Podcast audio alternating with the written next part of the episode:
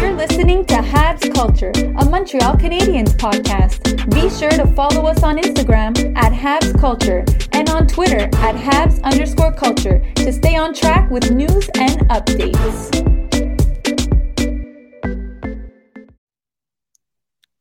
It's a Marty party in Montreal.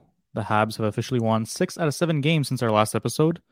A lot has happened. Unfortunately, we had to take a week off because of exams, because we're students. So I take off time for that. But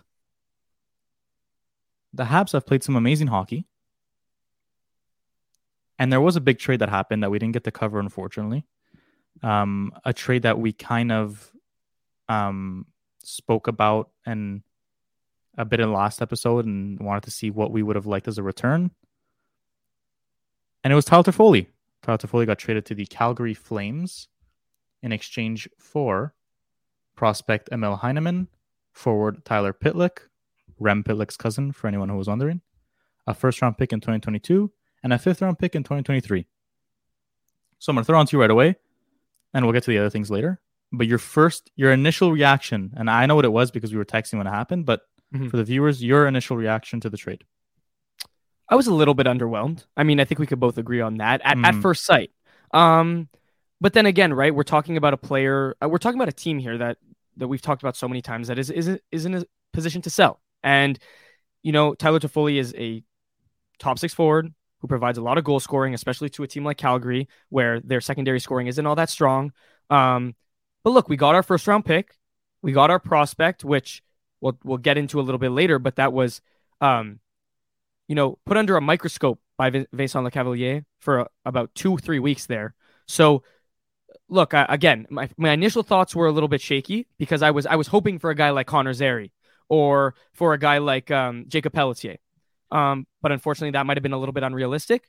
So we'll settle. We'll settle for the first. We'll settle for the prospect. But I'm not mad at all. I think that it was a fair return, to say the least. I think we were underwhelmed because of the expectation that Twitter gave us. The names that were flying around, and then you start saying a bar of this is actually going to be the return. I hope we get that. And then when it doesn't happen, you're like, well, wait, why isn't it? And if you take a step back and you actually realize what the trade was, you come to realize that they acquired a 2022 first-round pick, which is going to be a late pick, which is going to be in the 20, 25 to 30 range, where Jacob Pelletier was picked. So it was one or the other. It was that pick or it was Pelletier. Yeah. And Lebrun said apparently they asked for Pelletier instead of that pick, but the Flames didn't budge. And the Canadiens rather get Emil Heineman rather than just a regular second-round pick because he's already developed more than a kid they would draft this year, right? Mm-hmm. So look, I think that's obviously going to set the market for what's to come. Any other trade that the Habs make further on, I think we have to set as a fan base expectations that it probably won't get a bigger package than this one because of the term, because of the money he's making was a very good contract, very team friendly. But there are some players who are increasing their trade value significantly in the past few games, thanks to Marty St. Louis. And we'll get into that a bit later. The likes of Ben Chiarot, Arturi Lehkonen, and even Jeff Petrie, for that matter.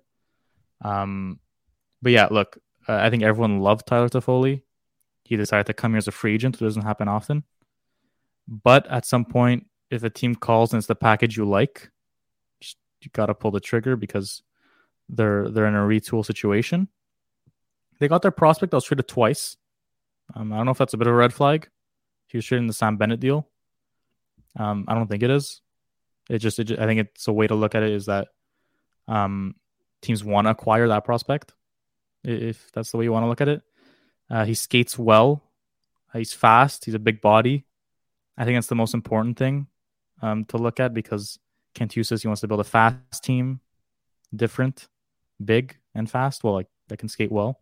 Mm-hmm. So look, we'll see. You can only time will only tell how this trade goes for the Canadiens, and obviously they have to hit on that pick because, right? You have to hit on that first round pick, or use it to move up, right? Absolutely. LeBrun said though on the Sick podcast Tony Marinaro's podcast, that apparently the Habs wanted the 2023 first-round pick instead of the 2022 first-round pick. Interesting. And yeah, we spoke about this because that could become a lottery ball if ever Calgary has a dumpster fire next year. Right. And everyone knows who's the 1 and 2 pick of next year, right?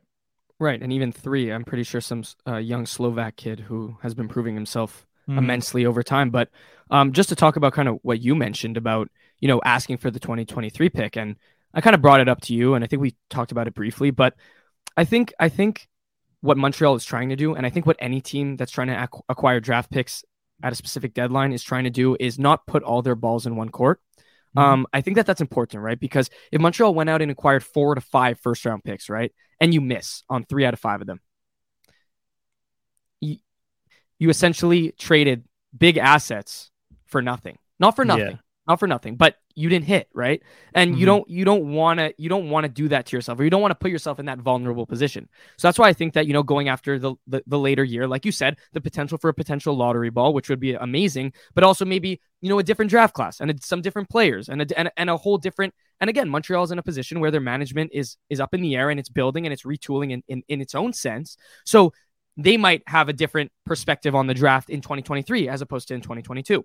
So again, there's a lot of factors and there's a lot of ideas floating around, but I think that it kind of makes sense that they might want a 2023 as opposed to a 2022 because they keep their options open. I do think, though, that after that San Jose trade, the Erik Karlsson deal, that every team protects their picks no matter what position they're in. Mm-hmm. Like, look, Calgary protected. The first round pick the Habs acquired was protected top 3. And Calgary is one of the best teams in the West, and they still protected that pick. I don't know why they had to protect it, because they're not missing the playoffs, but they protected a top 3 just in case.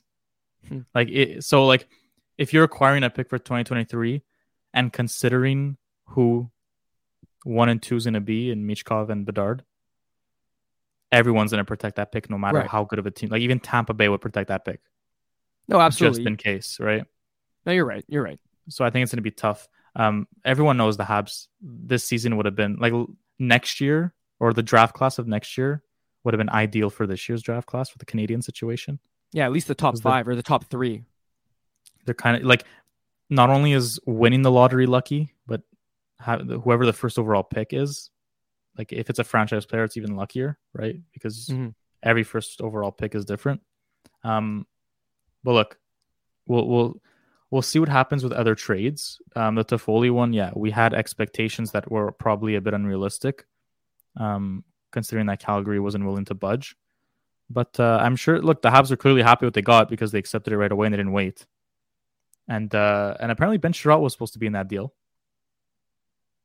But they were going to give the 2022 first-round pick and the 2023 first-round pick because Chiarot... Well, unless they call back, because Chiarot had a huge night last night. In Calgary. Against them. So maybe they call back and say, you know what, here, take Pelletier. Right. I mean, that would be ideal. And also it's also interesting to note too, right? That, I mean, you can chime in on this, but I think the closer that you do get to the deadline, the more specific players become more valuable. And it depends on the player, of course, depending on their play. Yeah. But teams that are in desperate need of a depth forward or a top 4 defenseman become eager to move their draft picks or their prospects, right? Mm-hmm. So I think that, look, like in this case, the Toffoli trade happened, what, give or take 2.5 weeks ago. And with that being said, I mean, that's still 5 to 6 weeks outside of the deadline. So I think Montreal was very satisfied with the return that they were getting. And this is a time where I'm going to say, look, Kent Hughes, you're the man in charge. Do what you got to do. I'm not making a comment until further notice, until I see what you do with these picks and these players and how you develop them, right? Yeah, and in the Habs case, I think the Chiarot injury, remember that little scare he had? Yeah. I think that kind of like an alarm went off in the offices saying, you know what, if we get an offer we like, just take it, just in case. And again, I'm going to go back to Lebrun here. That Tyler Toffoli, like the Habs have a list here of players that they see making it out of the rebuild and ones that aren't making it out of the rebuild. We'll use those terms. And Tyler Toffoli was one where they saw him on the team, but also if they received the right offer and it's when you couldn't refuse, you take it. And I think that's what they did. Consider like that pick can be very valuable. Like, so for people that are saying, oh, he was great leadership, and we said it on this podcast. We said we would like a Pelletier type of return for it to be worth moving that guy because of his off-ice value. And they got a Pelletier pick because he was picked in that range. But obviously, I would have personally liked to see Pelletier because he's developed. Well, not developed, but he's actually doing very well in the AHL. Yeah, and he's almost there. He's NHL ready, so it's better than waiting 2 to 3 years for the guy you're going to pick at 22 or 30. Yeah, no, absolutely. And he had a good World Juniors ready. He showed off there. And, yeah. And again, it's about these players taking advantage of their of the spotlight that they have. And yeah. I don't want to go on too much of a tangent here, but Juraj Slavkovsky from Slovakia really put on a show at the Olympics. 17-year-old from Slovakia who's now shot up in the rankings. I think he's at top 10, but like more top 7 type of thing. And he shot up there quick, yeah, very quickly. And I think it's really interesting to see how like certain players take advantage of those situations and the spotlight that they're given. He's a funny kid too. He was on the 32 Thoughts, the podcast. I listened to that as well. You listened to that? Yeah, he's a funny kid. He was really, and I think it was unintentionally too, which was even funnier. Oh yeah, it's one of those guys that's just unintentionally funny. It was hilarious. Like, I mean, he was talking about his dogs, and he was talking about how like his teammates keep him updated on like on the draft rankings. And I just thought it was funny. But he seems like a good kid, and I mean, again, now we're going. I don't want to go too much into this, but it was a pretty funny, it was a good episode. Show. We'll move on to the next. News that I don't think we covered in the last episode. It's been a while. Vincent Lecavalier was hired, as well as Nick Bobrov. So Nick Bobrov for the Canadiens will serve as co-director of amateur scouting. So he'll be alongside Martin Lapointe.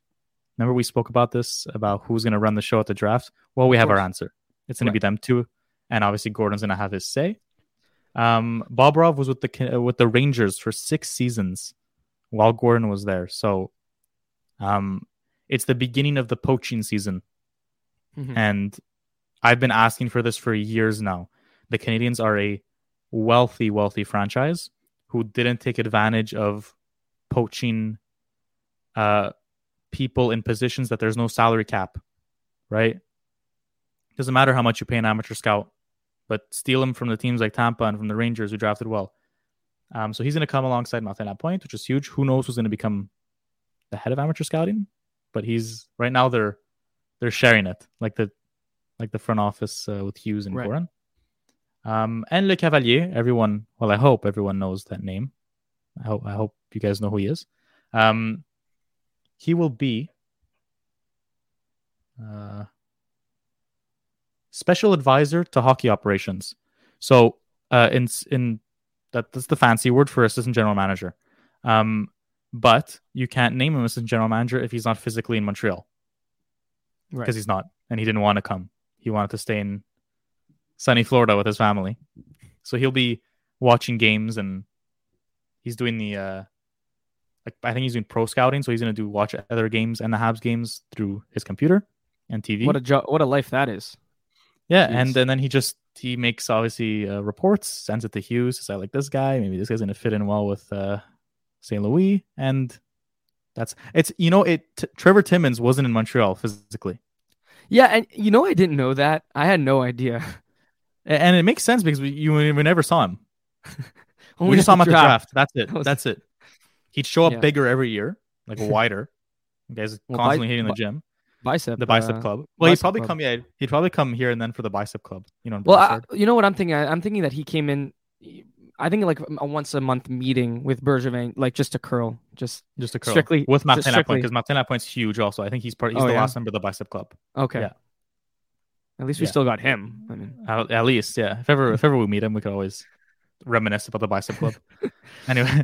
Anyways, so yeah, 2 huge additions.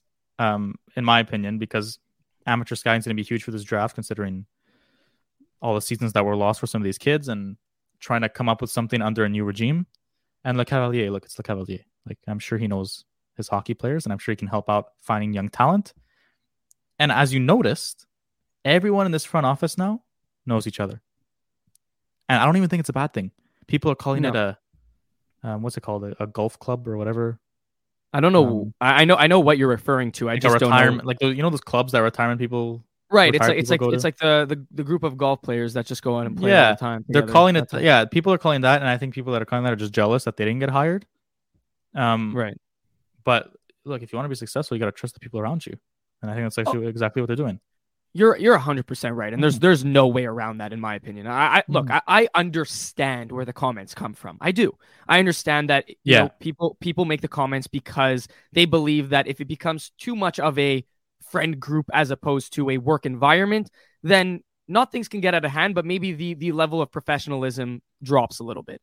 But look, we've talked about this on so many occasions. These guys did not come to Montreal to goof around.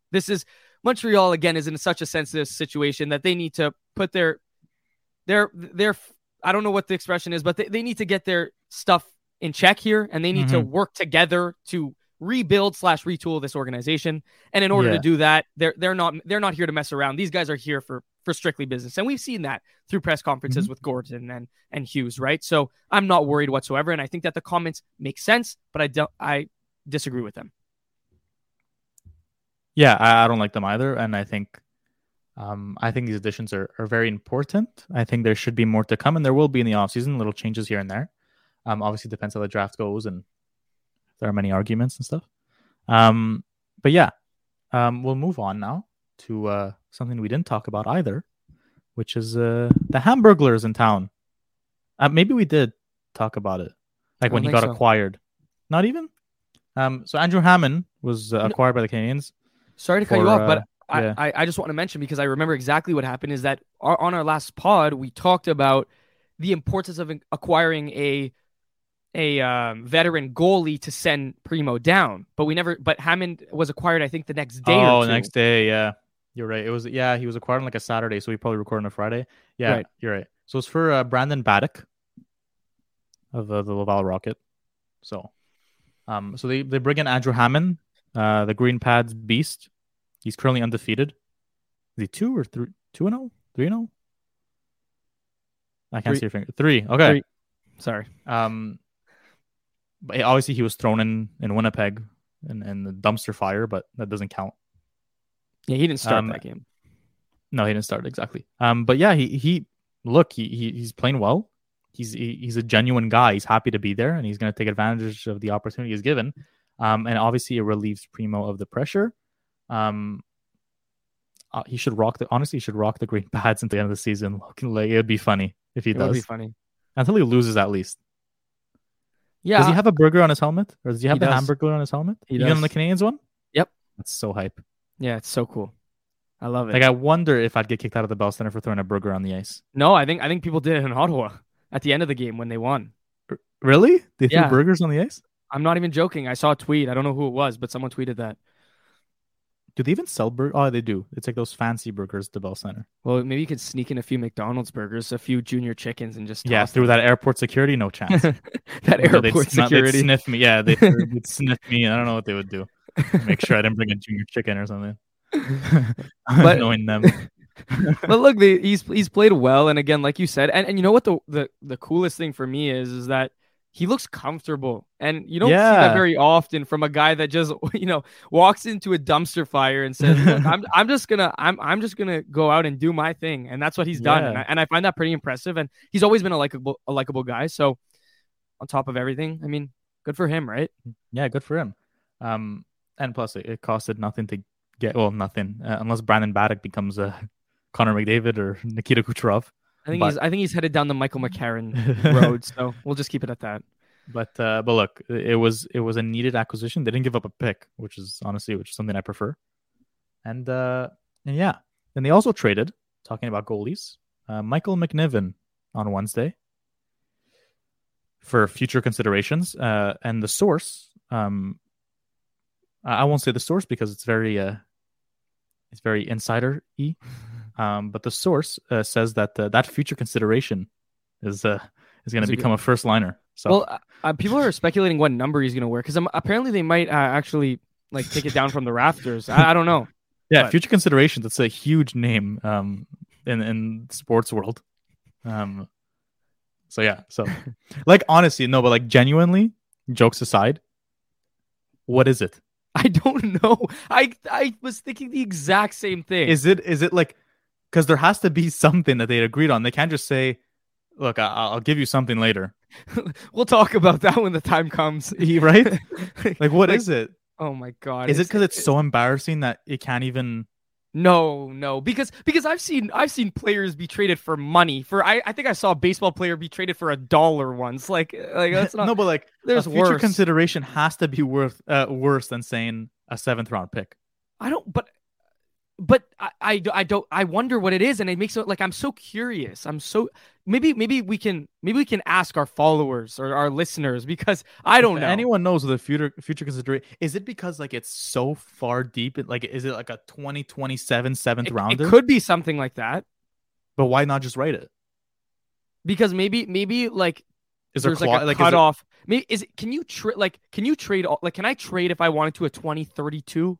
First round pick in NHL 22, you can't. Yeah, no, you can. You can go all the way down. Wait. Okay, I think there's a threshold. There's a cutoff there. Yeah. But I don't know if that works. I don't know if in the CBA it says you can't trade the 20 picks, a pick in 20 years. I doubt you can. You know what? Hold on. Mark's doing a little bit of research. So in the meantime, future considerations. I don't know though. Look again. Who cares, to be honest? I think the important... Well, I'll let you figure... Reddit. Let's see. Oh, let's see what people have to say. Answered all your questions on Reddit. Okay, so the guy says you can't trade a player for nothing. Okay. Arizona or Philly. But future considerations is the minimum modicum. I don't know what that means. To satisfy the trade requirements. Many times, it just means they will swap conditional draft picks or something else of no value. So, nothing. The guy's contradicting himself.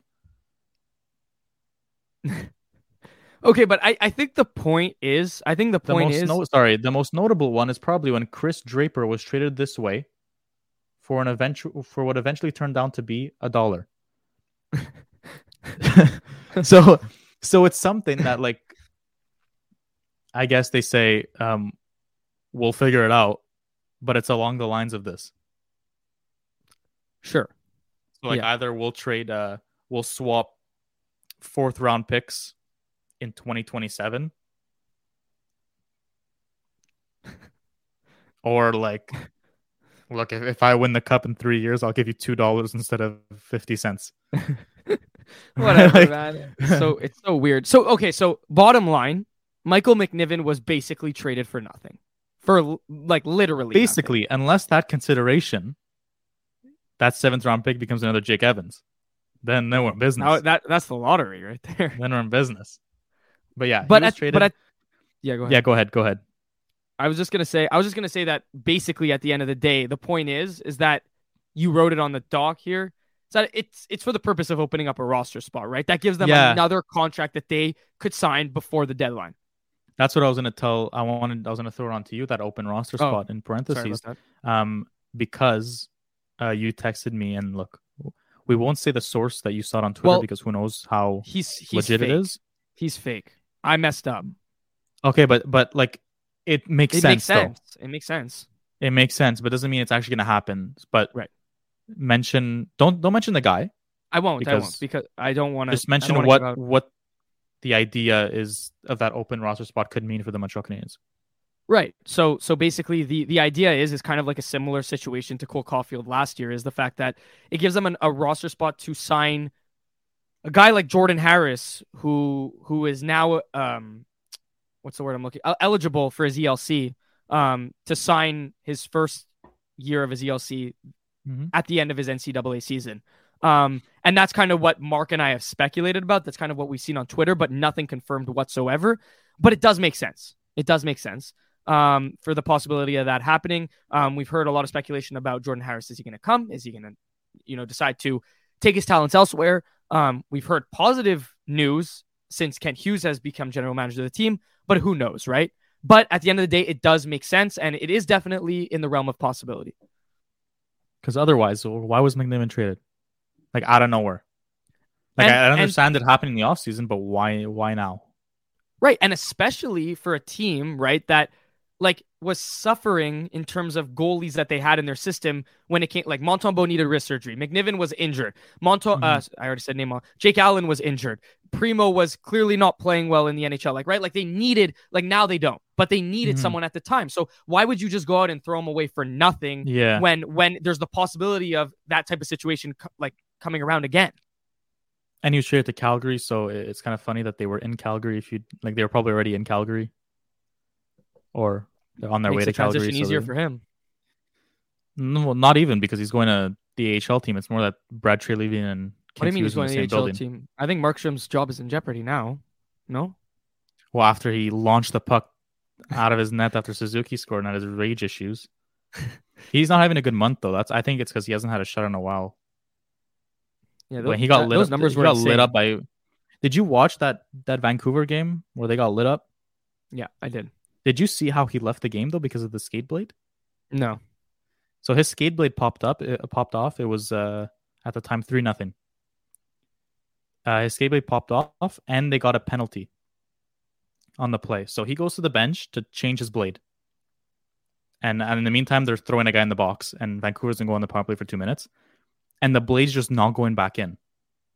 So the ref says, put in the other goalie. You're taking too long. So I forget who their backup is. It's a Vladar. Vladar, exactly. He hops in, cold on the PK. Obviously, they score. Okay? Vancouver scores. And this guy's still in the back getting his blade changed. And this is all in a span of 5 minutes. Vancouver gets a penalty shot. And JT Miller absolutely undresses Vladar. And then finally, the period just ends. They're still changing his blade. And they're like, you know what? Screw it, Markstrom. You're not going back in. It's 5-0. The game That's ended hilarious. Like 7-0. Like, but like, anyways, he's not playing that well. Like some of those goals. I'm sorry. If you're a Calgary fan. If you're a Calgary fan, Chiarot goal shouldn't go in. The Hoffman one shouldn't go in. No. Yeah, and even the Suzuki one. It was a weird angle, but still, right? Like. Yeah, like the clean shots, like the Chiarot one, really. Like, that's not a wire. Hoffman is a wire. Like that thing slingshots off his stick. Right. But who am I to say? I'm just a podcaster. Well, just a podcaster. But you know what? At the end of the day, I think Markstrom's a good goalie. He's a good goalie. There's no doubt. Oh, I like Markstrom. I like him. Yeah. But we do have to keep in mind also that Calgary is getting to the point where they are, in my opinion at least, and I want to hear what you have to say, but they're a cup contender this year. They're a cup contender, and I think that there may be... Look, they added Toffoli. That's amazing depth. I think if they make a couple more moves, I think they're in that... They're first in the Pacific. At least they're the Pacific, right? They're first in the Pacific. Pacific or Central? Pacific, I think. Yeah, Pacific, right. First in the Pacific by a lot, with 2 games in hand over anyone else. I mean, I think that they have the forward core to do it, and I honestly think that they have the D core necessary for a deep playoff run, so we'll see. But... back on Markstrom, like I think that they have a good enough team in front of him that can put up 5 goals if he lets in 4. You know, that type of thing. I say second round exit for really Calgary. Yeah, then the Pacific. Yeah, I say second round exit. Yeah, 2. Do you have an idea? And I know it's early. It's true. Their division's really garbage. I mean, look, let's look at their division for a second. The Kings, do I think they're a good hockey team? Sure. Do I think that they can make a run? Probably not. Yeah, shit. You're right. I don't know. I don't think they come out of the West because I think the Central's just too strong for them. That's fair. I know it's very early. But look, the Golden Knights, I think they beat Calgary. Healthy, sure. They're gonna get Stone back by the first. If it's Calgary, Pacioretty and Stone round, are band-aids, man, absolute band-aids. Yeah, but I still think they could beat them. Yeah, Calgary's the type of team in the playoffs where it's not the same hockey team. Like they just play different. That's been previous years. But under Daryl Sutter, it might be different because he's a crazy coach who wants to win. They're just one of those teams like you think of Toronto. It's a different team in the playoffs. Calgary is kind of the same way. they kind of choke. There's a lot of teams like that that I've identified in the standings that, you know, to me at least, like I'll name a few and I want to hear what you have to say, but I think Toronto, that's evident. But I think that like a team like the Caps have no chance. Absolute zero chance. Yeah, I don't think that. Like unless the goaltending is not. Yeah, there. You're right. The goaltending is not there. And the depth in terms of forwards is not there. I mean, they have Mantha, Oshie, Ovechkin, Backstrom, Kuznetsov. Great top six, but that falls off a cliff. Look, I'm just naming a few teams because I find it interesting how, in my opinion, the teams that are going to have the best chance of winning are the teams that don't benefit on the power play as much as in the regular season. And I look at teams that do that. The Capitals, the Rangers. And the Flames. The Flames do benefit on the power play. You're right. If we're talking about primary scoring, that's why if in the playoffs, all I think about is secondary scoring. Obviously, primary scoring is super important, but it's going to come unless you're the Vegas Golden Knights in the Eastern Conference in the conference finals, right? And it just doesn't come. But that's a very rare case. But if your secondary scoring isn't there, you're not going to outscore a team that's firing on all cylinders like the Canadiens were in the last playoff run, where like you couldn't even stop the third line. Like it was getting to a case where like everyone was scoring. So if Gaudreau has two games that are off in the first round and that line is quiet, it's like if you shut down the Oilers' first line, top line in the playoffs. Well, that's why they have no chance. Yeah, it's done. You win the series. I just feel like that they got Toffoli, though. That helps a lot, obviously. Do you think now by the kind of the standards that we've set a little bit here, like, does that make you a little bit more confident in a team like LA? Because, like, to be honest with you, like, they do not benefit from... Like, they're good on the power play. There's no doubt about it. But 5-on-5, they take the most shots out of any team in the league, and they score a lot of goals 5-on-5. And not even only that, but I don't know if you noticed, but a lot of their scoring, yes, Kopitar's great, Kempe's great, Iafalo's great, but a lot of their scoring comes from the Dustin Browns, the Trevor Moores, the Arthur Kalievs, right? Like, these guys are like... And who knows? I feel like in the first round of the playoffs, they might be able to surprise a team, whether it's the Calgary or the Vegas. Like, who knows? They could surprise, yeah, but I think the only team they could beat is Edmonton.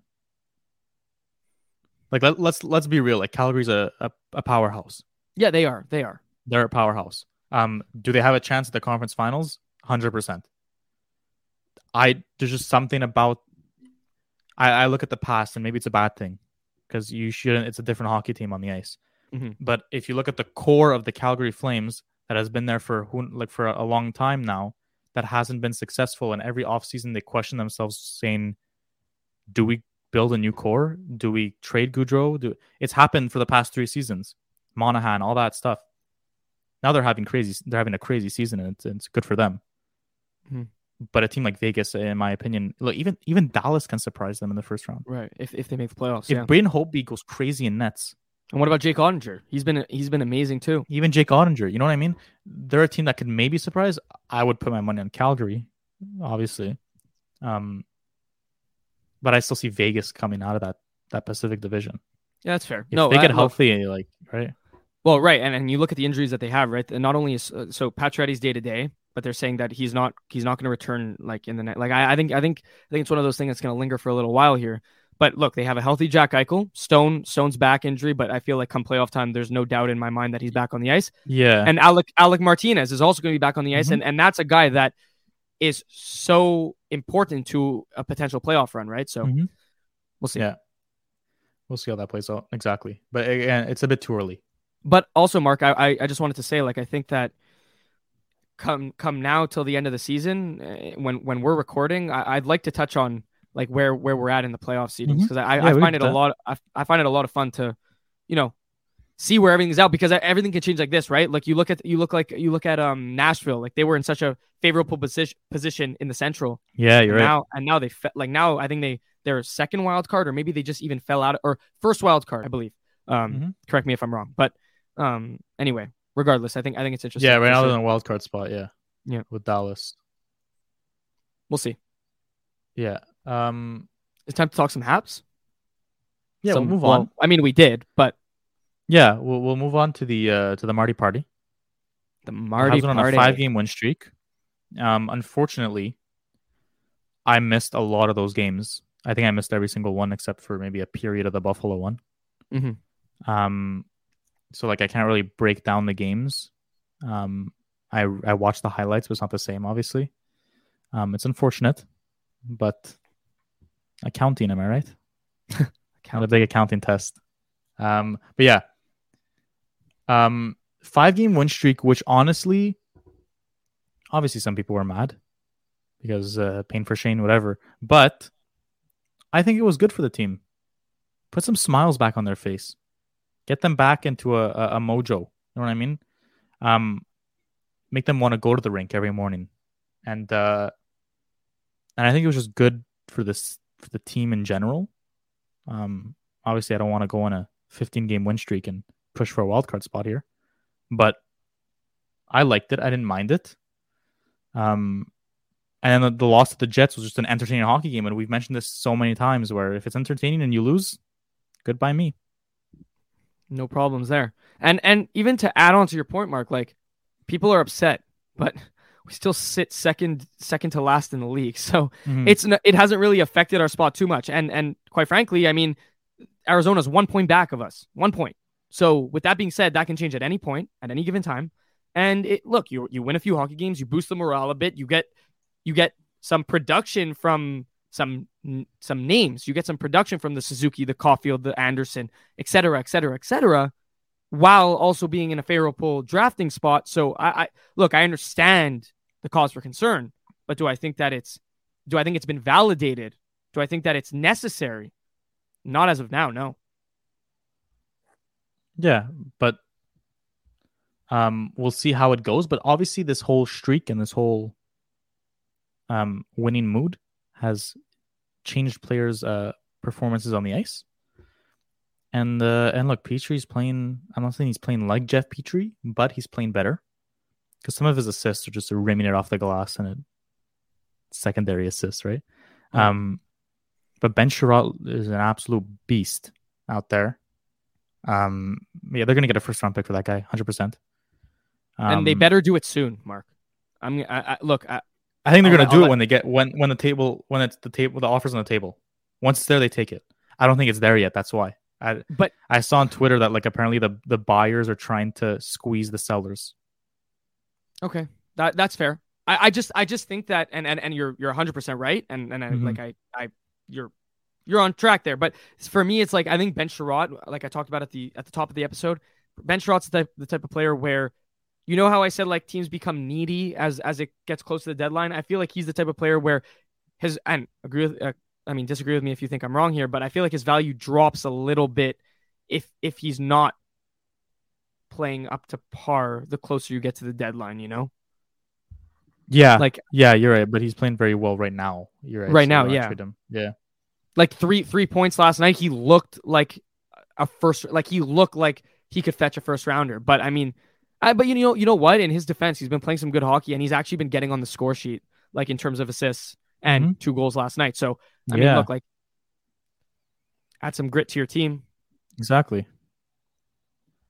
So again, we're going to be awaiting the next trade because we're excited for that. And look, honestly, we covered everything we wanted to cover as of right now. Mm-hmm.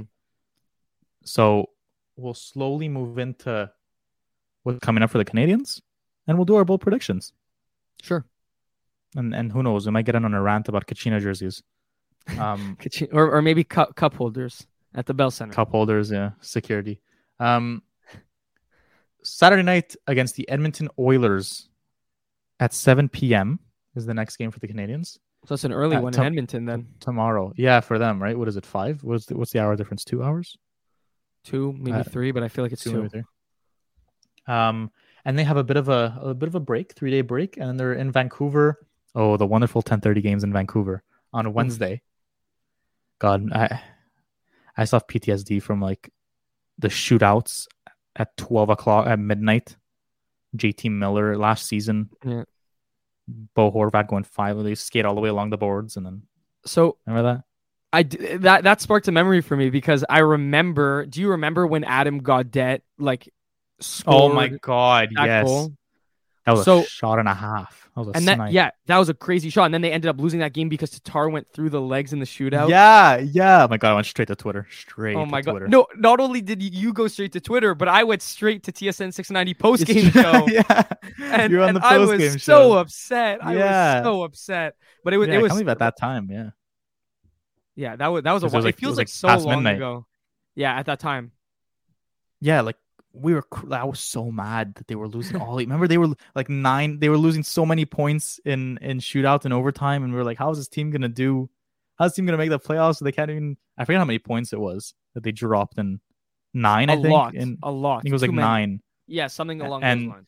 And they ended up going undefeated in overtime in the playoffs or something. Oh my God. Like, well, do you remember when they got their first points? Like in the I think they got their first. It was the blue jerseys. It was the blue jerseys. Oh my God, I never want to see those things again. Genuinely, thank God they're gone. I mean, I like them, but I never want to see them on the Habs ever again. Yeah, no, I don't know.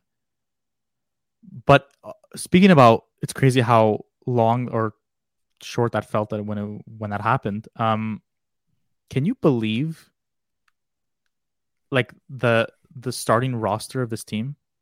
And not only how much has happened between this season and last season, but just this season in general. Adam Brooks was on the Montreal Canadiens. I know that feels like it was like 3 years ago already. Right? Like all these things feel like when before the variant, that Mathieu Perreault's hat trick. Yeah. Like what about when like on it, like I know Clegg is on our team now, but like, doesn't it feel like so long ago that we like picked him up off waivers? Yeah. It felt like, I don't know. That variant like stoppage of time kind of like made us forget about everything. I know. Insane. So weird. And it was so weird because the NHL was in such a bad state at one point. Like I think probably like over 50% of the league entered the protocol at one point. And like, do you remember the Habs roster? Harvey Pinard. I think Cameron Hillis got called up from the ECHL. Oh my God. Insane. Cam Hillis played his, he played his first NHL game. Everyone got on protocol except for Nick Suzuki, I think. I think you're right. Everyone did. Everyone. Even the even Trevor Latowski was on COVID protocol. I don't even know who that is, to be honest with you. The assistant coach. Oh, okay. But all I know is that like the two players that hadn't hit the COVID protocol were like, I think at the time were like Romanov and Caulfield and Suzuki, but then Caulfield and Romanov hit it. So yeah. It just sues. Yeah. And they're back at home next Saturday against Seattle. The 12th, right? Yeah. Men in Philly, and then I'm not going to read the whole schedule of this month, but yeah. But we're approaching the end of the season. We're like about 55 games in, right? So think about that. 25 games left about. Mm-hmm. Then we're going to be in the offseason and just. Oh, I wish there was more hockey. Like now we hope for the offseason, and then in the offseason we hope for October. Like I know. Anyways. Oh God. Well, at least after the draft. After the draft and after free agency. Even. Yeah, free agency. Yeah. Even though free agency is always such a bust. But such a bust. And the trade deadline has been such a bust. Yeah. Can we talk about something quickly? Like the fact that I got a score notification about it, not even a tweet, a score notification saying that Kent Hughes wants to be able to attract big free agents come next offseason. Yeah, because it was on was that on Insider Trading? Yeah, Insider Trading mentioned it. Pierre LeBrun mentioned it, I think. Oh, yeah, I did. Yeah, you're right. But, like, is that... Like, does that not confuse you a little bit? It does. And I'm not for... Like, people are for the decision, you know, bring in Bergeron and Letang. Yeah. But in my mind, I'm like, you have to... Like, I know, I understand everyone wants to be competitive. And I understand you can't tell a coach to lose. But... try not to bolster the team because you have to miss the playoffs next year, in my opinion, by a significant amount. You have to have a chance at Bedard. Like there's no way Michkov, in 4 years. There's no way in 4 years should you be looking back saying, well, now Bergeron's retired and he was a Hab for 2 seasons, but we passed on the chance of drafting Bedard or Michkov. That would make us successful for 10 years straight. Like you have to sacrifice next season. And I'm not saying pull a Toronto Maple Leafs and tell Babcock, make sure this team loses and and show that you're tanking, but don't bolster the team. What I do think is going to happen, however, is I think they're going to sign Chris Letang.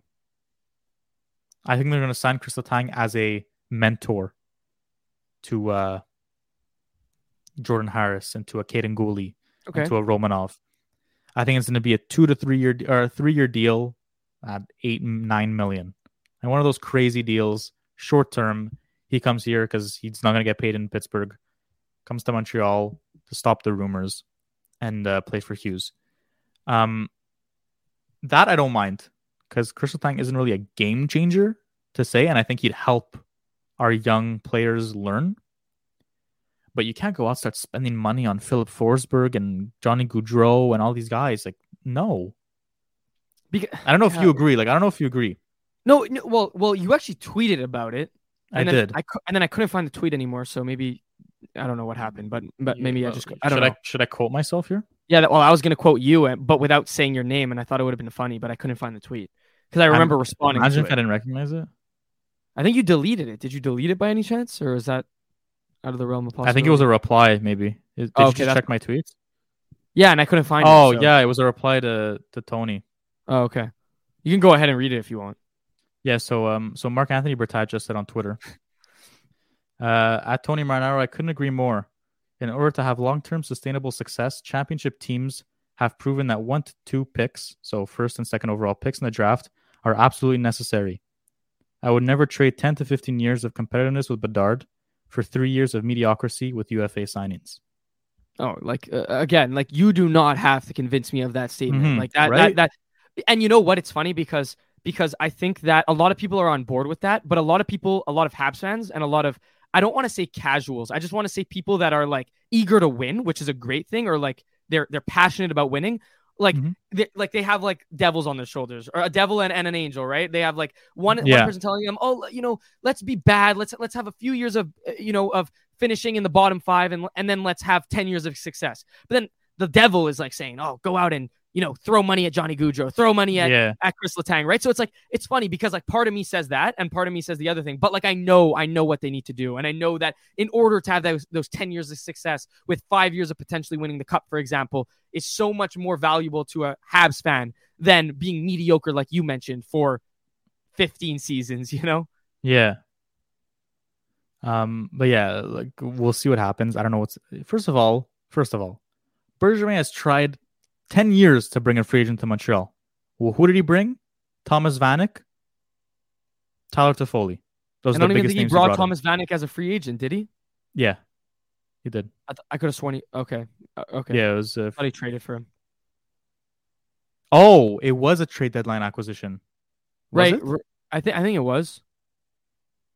Yeah, I think it was because I don't think he played the next season. Right. I think you're right. I didn't mean to fact check you, but I just No, I think you're right. No. Because at the end of the day, you're right, right? Like you brought up his name, but then now take that off the list. Like you're talking about like Tyler Toffoli, and that's it. Hoffman, like yeah, you're right. A second round pick and a prospect, Sebastian Kohlberg. Okay, so it was a trade deadline move. It was a big trade on trade deadline. Okay, and it was a last minute move too. I remember that. It was very minute. It was late in the afternoon. Okay, you're right. So yeah. But so there's literally proven. Mm-hmm, yeah, Toffoli. It's the biggest name he brought in. And I'm not saying it's because he had bad negotiation skills or he couldn't sell the team or because he was bad. It's no one wants to come here. And with reason, right? So I won't even get into that. With off-ice reasons. That's the main factor. Yeah, it's off-ice political reasons. And now with COVID, why would a player want to come here and have to test 60,000 times before hopping on the ice and you know what I mean? Like have no fans and all that stuff. Anyways. Right. And even to your point, right? Like you look at like the biggest, like Toffoli did a couple interviews that were honestly some great interviews, but mm-hmm. where he talked about his passion for playing in Montreal. And one of the biggest reasons was, and quite frankly, I think that it's one of the only reasons any free agents, if any, want to come to Montreal is because of the fan base and how passionate the fans are for winning. Because you go to a place like Florida, and don't get me wrong, one of the best teams in the league, but their fans couldn't care less, unfortunately. Yeah. Unfortunately. Yeah. Imagine we had the Panthers team with our fan base. Like, holy cow. It's very rare for a player to want to come here without having played here or staying long-term without having played here.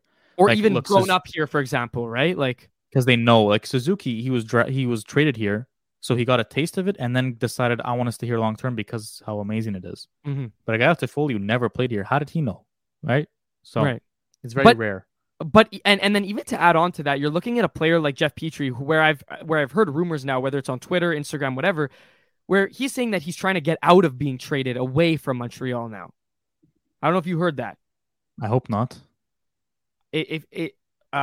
I'll pull it up quickly because I don't want to say anything without a source here. But apparently that's the case, and if that is the case, as much as we don't like that idea. Does it attract free agents potentially? If we're talking about Petrie here, I think if you receive an offer that you like, you take it.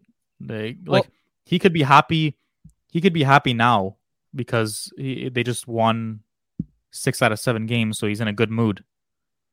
But that doesn't change what's going to happen. What he's still getting paid for the next 4 years at $6.5 million. We're talking about 7 games here, not 4 years. No, I agree. Like I'll just read the source because I don't want to sound. It was from Stu Cowan or Stu Cohen. Stu Cowan. Oh, really? Okay. He said Jeff Petrie could be changing his mind about wanting out of Montreal since the coaching change.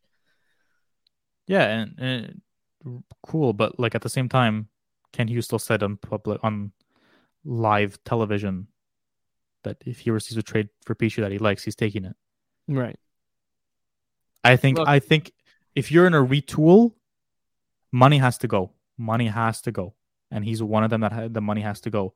And we could even talk about this because I've mentioned it before, but through all of the last time, ladies and gentlemen, Brendan Gallagher has scored. Marc Bergevin was our general manager. I feel bad for that guy, man.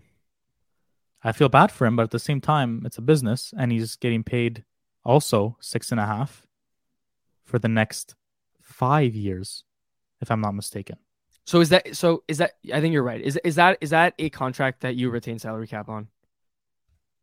Try not to. Well, how do you not? What team's taking that on? He's 29 years old, and he has. I don't know about that. Marinaro said you call LA for, and you call Bergevin. Dano and Gallagher reunion. The guy who gave him the contract. Yeah. Yeah, he's on a 6-year deal, so there's 5 years left, right? Yeah, I love Galley, but at the end of the day, I mean, like I think his time is up in the NHL, but I think his time as a dominant goal scorer, yeah, he's out of gas. He's and it's funny because a lot of people thought that Gallagher's career was going to end because of due to his play style, and it's actually not even. Yeah, it's not even the case though. It's not even the case though. The case is that he got unfortunate injuries because he was getting slap shots to the hand by Shea Weber and PK Subban and whoever hell else. I think Romanov wristed one. Romanov, that was the one that put him out for this season. Like, oh my God, it's unfortunate. Like the guy's always got a cut on his lip somewhere. But again, I try to move him. I agree, but it's tough. It's tough. It's a tough player to move. We'll move on, though, because now we're reaching the 53-minute mark. I think I should have predicted that we're going to go on a rant of some random I knew it was going to happen. You knew it was going to happen. Bold predictions for tomorrow night's game in Edmonton against the Oilers. Do you have one? I'm trying to think of one while I talk. That's why I'm talking slowly. I don't know what's bold anymore. Like the Habs winning 6 out of their last 7 was bold. Let me see here. Wait, did Pizzetta play last night? Yeah. Okay, he did. Because he dressed up all like a cowboy. Yeah, he was looking good. He subbed in for Perreault last night. Okay. Oh God, I don't know. You know what? Okay, we just talked about it. I'll take a goal from Gallagher. Oh yeah, wow. Okay, that's smart. Should I go for 2 or is that too bold? I know the name of the game is bold predictions. That's very bold. Yeah. You can go for it. Two for Gallagher. I'm going to go. I'm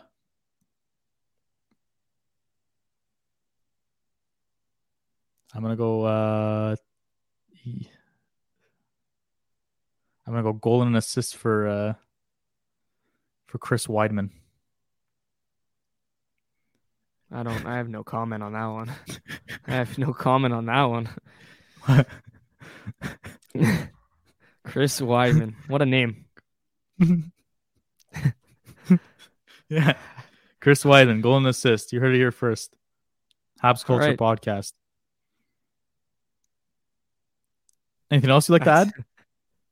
I don't know, man. I just ruined. I made you speechless by saying that word. You just put me in a really bad mood, I think. I'm joking. No, but yeah, no. Let's see what happens. Look, I mean, I wouldn't be like, it's not even bold to say. Remember when it came to the point where it was like, oh, the Habs winning this game is bold. Mm-hmm. I mean, it's gone to that point, but it's gone. Like you say all the time, never a dull moment in Montreal. Never. It's a good thing and a bad thing. Yeah. To say the least. And on that note, we thank you so much for tuning in. And we'll catch you next time, hopefully soon. So thanks for joining us. See you guys. Stay safe, guys.